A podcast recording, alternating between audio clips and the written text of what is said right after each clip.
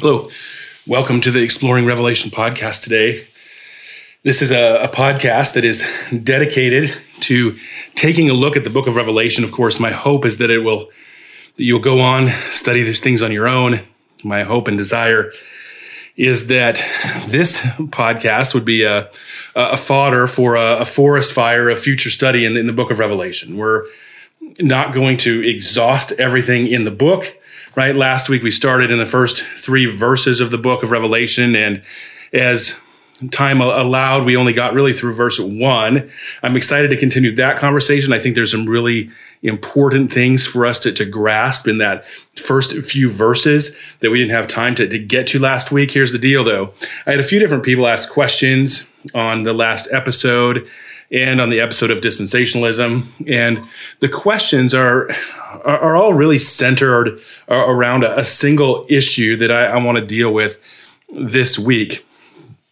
And uh, perhaps uh, the, the issue is is raised more clearly in a, a comment that I received and not by the, the questions that were asked, even though the, the questions that were asked really kind of come all back to this, I, I think. But here, here's the comment, and uh, I hope whoever made this comment is is is listening. But here it is. I, I, listened to your last podcast and your discussion on the phrase "that which must shortly take place." I don't think that this can mean that all of the events in the Book of Revelation would happen in their lifetime, because the world has gotten progressively worse. In our day, we look at the state of the world and think it's clear that Jesus or I, I think is I look at the state of the world and think it is clear that Jesus will come back soon. Now, I, I don't know much about who made the, the comment, but thanks. I, I really appreciated it. it. I appreciate it very much because I think it's very representative of how many of us are, are thinking about the world in which we live and, and how that thought about the, the world in which we live uh, is how our view of, of prophecy is is shaped by that. And I in our view of the world, right? It, the world doesn't seem to be getting better. It is getting worse in a lot of ways, like the, the comment mentioned. Of course, we really don't need to illustrate how bad the world in which we live is. I, I think we need to be careful here, though. We look at history and we really catch a, a sliver in fact, all of uh, American history is a, a drop in a, bucket compared to, to all of, of world history thus far. But our tendency is to look back at the, the 1920s or the 1950s and take note of the things that have changed to, to the worst since then. For, for some, it's family values. We've seen in recent years, for instance, the, the agenda of the LGBT the LGBTQ plus movement come to to, to fruition, like at at freeway like speed. Things that would uh, wouldn't have been thought of just a few years ago are now uh, becoming a, a, reality at lightning pace. Uh, my point is that that our temptation to look at the world in which we live in now is is evil, but the further back you go in history, we think times were, were better. I wish we could go back to the, the good old days, right? And we think that, that Christ must be coming back soon because the world is, is going to pot and it is going uh, at speeds that are just too alarming, so it seems. I would suggest that when we look back to the, to the good old days, we're doing so with really rose colored glasses there there might not have been the, the same evil things that there are today, but still the world was was evil. Our, our country didn't get to where it is today in a, in a vacuum. Um, thoughts and, and actions and and country, you know, people have always been corrupt. I, I think this is seen in the most famous verse of the Bible in John 3:16. I think we tend to, to read that verse and forget that the, the word world there or cosmos in the in the Greek, and we think that every single person makes up, up the world. And in fact, we do exercises with children and, and adults and, and have them put their, their names in there. For God so loved Colt or little Johnny so much that he sent his only son to die. And, and well, that is true. And in one respect, it also misses the, the point that the Apostle John is, is making by using the word cosmos here. He's making the point that God's love for the world is displayed in that he would send his son into a world which is so evil in order to redeem it. Just listen to what uh, Don Carson says here. Uh, this is good, I think, concerning John 3:16. He says, God's love is to be admired, not because the world is so big and includes so many people, but because the world is so bad that that is the customary connotation of cosmos or world. The world is so wicked that John elsewhere forbids Christians to love it or anything in it. And that is in 1 John 2 15 through 17. The quote continues There is no connection, but, or there's no contradiction between this prohibition and the fact that God does love it. Christians are not to love the world with the selfish love of participation. God loves the world with the selfless, costly love of redemption. End quote. Jesus didn't come into the world in a, a, golden age. He didn't come into the world that wasn't all bad, but he came into a world that that Christians were not to love or to love anything in it. I, I think our perspective on history is is wrong sometimes. Certainly, we can find good things in the past, things that in the past were better than they are now, but that doesn't mean that we should lose hope, that we ought to throw our hands up, so to speak, and say, what is the point? Things have gone to, to hell, and the only hope is that Jesus comes back and gets us out of here. John tells us that, that Jesus didn't come to condemn the world, but he came to save it. That's John 3:17. The, the, the world was in need of saving then, just as it is today. And, and the problem with many is that they, whether they realize it or not, have, have really given up and, and think that the, the message of Jesus will not make a difference in the long run because the world is, is too evil. It's fascinating how Paul spoke of the, of the world in which the Ephesian Christians found themselves. In Ephesians 2, Paul is Paul says that these believers were once dead in their sin and followed the, the course of the world, following the prince of the, the power of the air, the spirit who is now at work in the sons of disobedience. Was the world a, a good place? Well, it was ruled by the devil uh, then as it is today. And, and people followed the devil. The, the people who are dead in their sins fit right in with the world. That is how the, the world you know that is how it is with the world and and those who do not believe. They, they fit right in because the, the world is ruled by their father the devil. Jesus makes this point uh, very clearly in, in john chapter 8 when jesus speaks of being a slave to sin and the jews protest and tell jesus that they've never been a, a slave to anyone which is really stupid because jesus could have turned around and said well Aren't you under Roman oppression right now as we speak? But he didn't do that. Jesus goes on to point out that Abraham was not their spiritual father because they didn't follow his footsteps and, and believe, but their father was the devil because they do his will and do what he desires. My point is, is simply this that the world, the cosmos in which we find ourselves, is and has been an evil place ruled by the devil. And the only redeeming factor is the gospel of Jesus Christ. This is why Jesus came. He came to save the world, a, a, world that is in desperate need of saving. To suggest that the world is, it was more redeemable 50 or, or 100 or 2000 years ago is really a denial of the gospel because it suggests that in, in some sense, we are capable of redeeming ourselves, even if it's just a, a little bit. I, I think that we also really need to have a, a, realistic understanding of the times in which the scriptures were written. I, I think he, there's a tendency to believe that that governments and, and leaders are getting more and, and more corrupt, that leaders are are eviler now than they've previously been. Now, certainly in the ebb and flow of human history, there have been some rulers that are better than others. Rulers do not progressively get worse and, and worse, but they're worse and then they're, they're better and then they're worse. But at certain times, there, there are better ones. Then there's worse ones and, and better ones again, right? We see this in the Old Testament. The kings of Israel and Judah, by and large, of all the, the rulers were, were evil, some worse than others But, but in Judah, you would you would have this leader that issues great reform, but it isn't long until after the, the old ways come back when they get a, a new leader.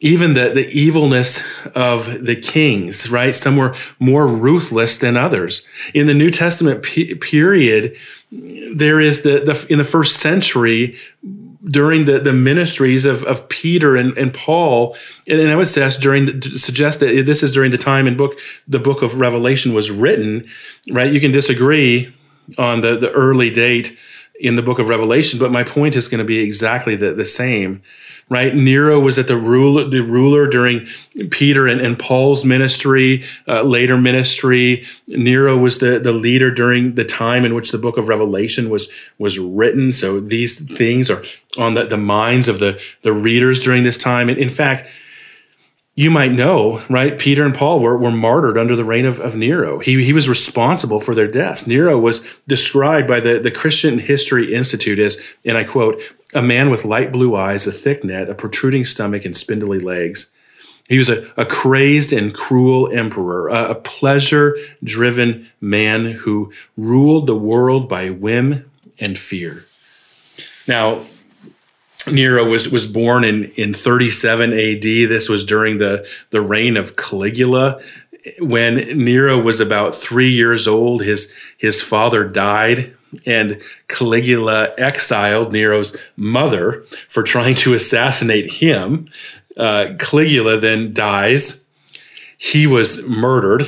And then uh, Claudius takes the throne, and now Agrippina uh, Agrippina, uh, this right is Nero's mom who was exiled.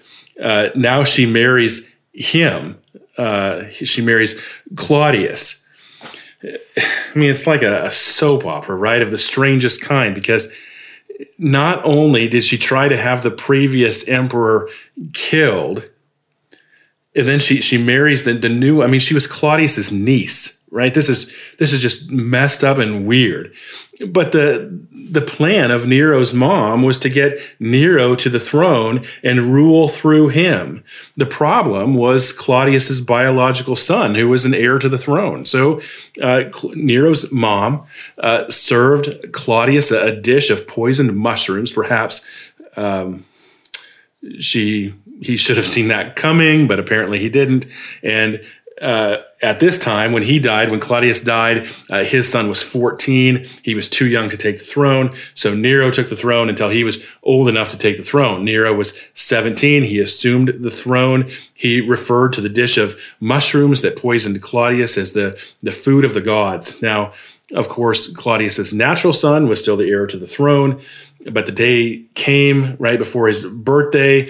Uh, he was at a a special banquet of, of, celebration of of taking the throne, and he drank some special wine that was prepared for him, and he died from that. So a uh, little bit of suspiciousness there going on. Uh, we wonder who could have had a hand in that. So anyway, Nero keeps the throne. Now his mom, right, has killed two husbands to get Nero to the position where he was at. She ruled with him, so to speak. She even appeared in, in early coins that they, they had with him.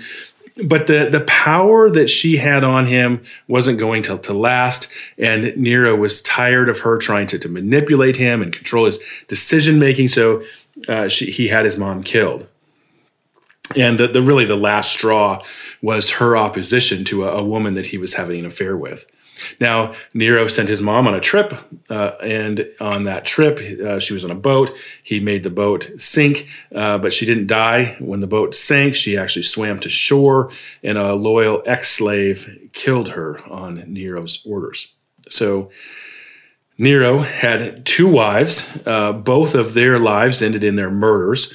One of them, uh, Nero kicked to death while she was pregnant. The reason you ask, well, they had an argument about how much time Nero was spending at the track. Uh, after her death and the death of his second child, right, that was in the, the womb, the first one lived just a couple months, uh, he went into a, a, great period of, of mourning, right? Apparently, he was sorry for the argument, he was sorry for the, the murder. Uh, he uh, ordered uh, in the in all of his uh, death here. He he threw his wife the state funeral, but he he just mourned and he uh, in this weird mourning he castrated a former slave boy and then married him. Why he would do such a thing? Well, it's because this castrated slave boy resembled his dead wife that he kicked to death while she was pregnant. I mean, you just can't make this stuff up.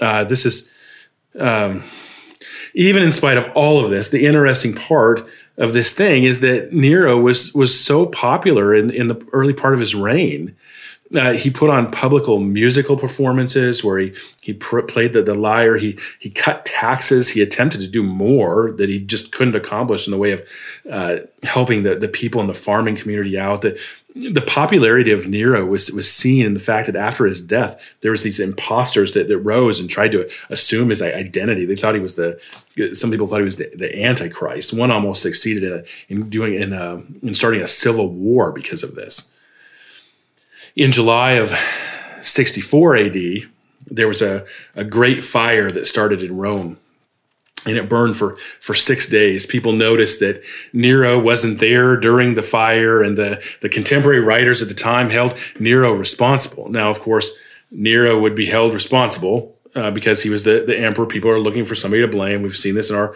country, right? Um, Trump or whoever your governor is is blamed for all the the COVID deaths, for instance, uh, in and and people are, are never satisfied with the response to, to that. And and letting the, the fire here burn for six days is, is probably uh, going to bring Nero some some blame. But people always blame leaders for things, even if it's not their fault or um, if it's things they have no control over. Now, whether Nero started this fire or not is a matter of debate. But the fact is, he wasn't there as Rome burned, and that left a poor taste in the public's mouth, and they started to blame him for it.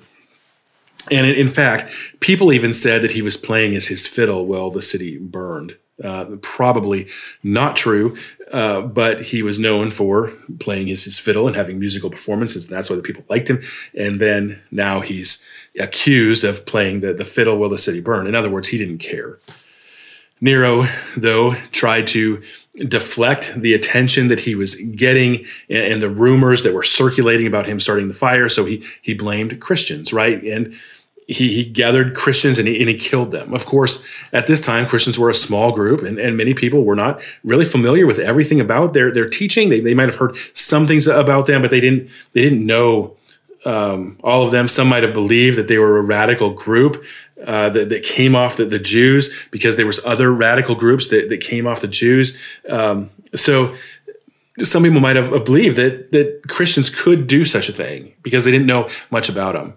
But Nero didn't just kill the Christians. He didn't just make a point. He actually made a public spectacle. One historian said that that mockery of every sort was added to their deaths. They were covered with the skins of animals, torn apart by dogs, nailed to crosses. They were burnt to death and served as nightly illumination for parties when the daylight had expired. Uh, I, I, can't imagine something more cruel. And uh, of course, it, it, was at this point that Paul and, and Peter died. And, and then later on, Nero committed suicide, but not after he took advantage of the devastated city and built an elaborate palace with statues of himself at the entrance. I guess my, my point in all of this is that the world that we live in now isn't eviler or less evil than it has been. Evil might take different forms. It, it might not look as, as bloody today in, in one sense, or at least the, the bloody things might be done in, in, in more secret and, and covered up but but there are things that exist today that, that didn't 500 years ago. I'm sure that there was a time in which people couldn't comprehend a, a woman paying to have their child killed in the womb. That it would be legal and radically supported under the guise of women's health care and, and considered a fundamental right of people. But it, it's at the, time for us today uh, a leader of a nation, we you know we couldn't imagine a leader of a nation kicking his pregnant wife in the stomach until she died, and have garden parties with people dipped in pitch to to make human torches, or to to be entertained by people as they were torn apart by animals. Um, the, the world is evil. Since since the fall, it, it has been, and the only hope of, of the world is the hope of the gospel of Jesus Christ. The the one that, that came to deal with the curse of sin once and for all. And and by the, the way, this is a relatively small group of Christians at the time of Nero who were spreading that exact message in a time of great change. There was increasing hostility to the Christian faith, but yet their message of, was a message of, of hope, hope in the, the gospel of Jesus Christ. Not a, a new government, not a new emperor, but in, in Jesus Christ. And they were willing to, to die for this. Their, their message was a hope in the gospel of Jesus Christ. And because of, of that, because of that hope and that message, that specific message that they had, Paul could say, I consider the, pres- the, the sufferings of this present time not worth comparing to the glory that is to be revealed in us. What, what are we going to say to all of these things? If God is for us, who can be against us? He who did not spare his own son, but gave him up for us all, how will he not also graciously give us all things? Who shall bring any charge against God's elect? It is God who justifies. Who is to condemn? Christ Jesus is the one who died. More than that, he was raised. Who is at the right hand of God, who is indeed interceding for us. Who shall separate us from the love of Christ? Shall tribulation or distress or persecution or famine or nakedness or danger or sword, as, as it is written, for your sake we are being killed all day long. We are regarded as sheep to be slaughtered. No, in all these things we are more than conquerors through him who loved us. For I am sure that neither death, nor life, nor angels, nor rulers, nor things present, nor things to come, nor powers, nor height, nor depth, nor anything else in all of creation will be able to separate us from the love of God in Christ Jesus our Lord. I mean, I, I know this whole podcast is a little long, little rantish, but I, I just want to temper this thought that the world is so much eviler now than it has ever been. In fact, it is so evil that, that Jesus has to return to save us because Jesus' return is our only hope because what goes along with that kind of thinking is an attitude that believes that there's really no or little point of sharing the gospel because the world is, is so bad, we've already lost, we might as well just give up. That kind of thinking is dangerous. I don't think that's the I don't think that's the, the thought of the Bible. I don't think that's the book of, of Revelation. I don't think that's what it's talking about at all. So well, anyway, until next time, until we continue to to explore the the book of Revelation together, uh, have a have a great day.